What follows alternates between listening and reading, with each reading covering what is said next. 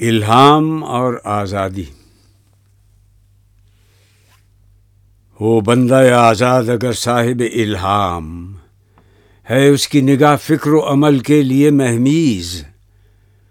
اس کے نفس گرم کی تاثیر ہے، ایسی ہو جاتی ہے خاک چمنستاں شرر آمیز۔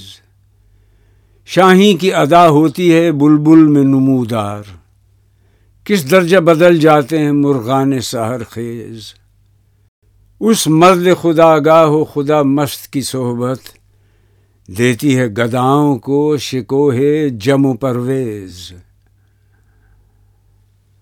محکوم کے الہام سے اللہ بچائے، غارت گر اقوام ہے وہ صورت چنگیز۔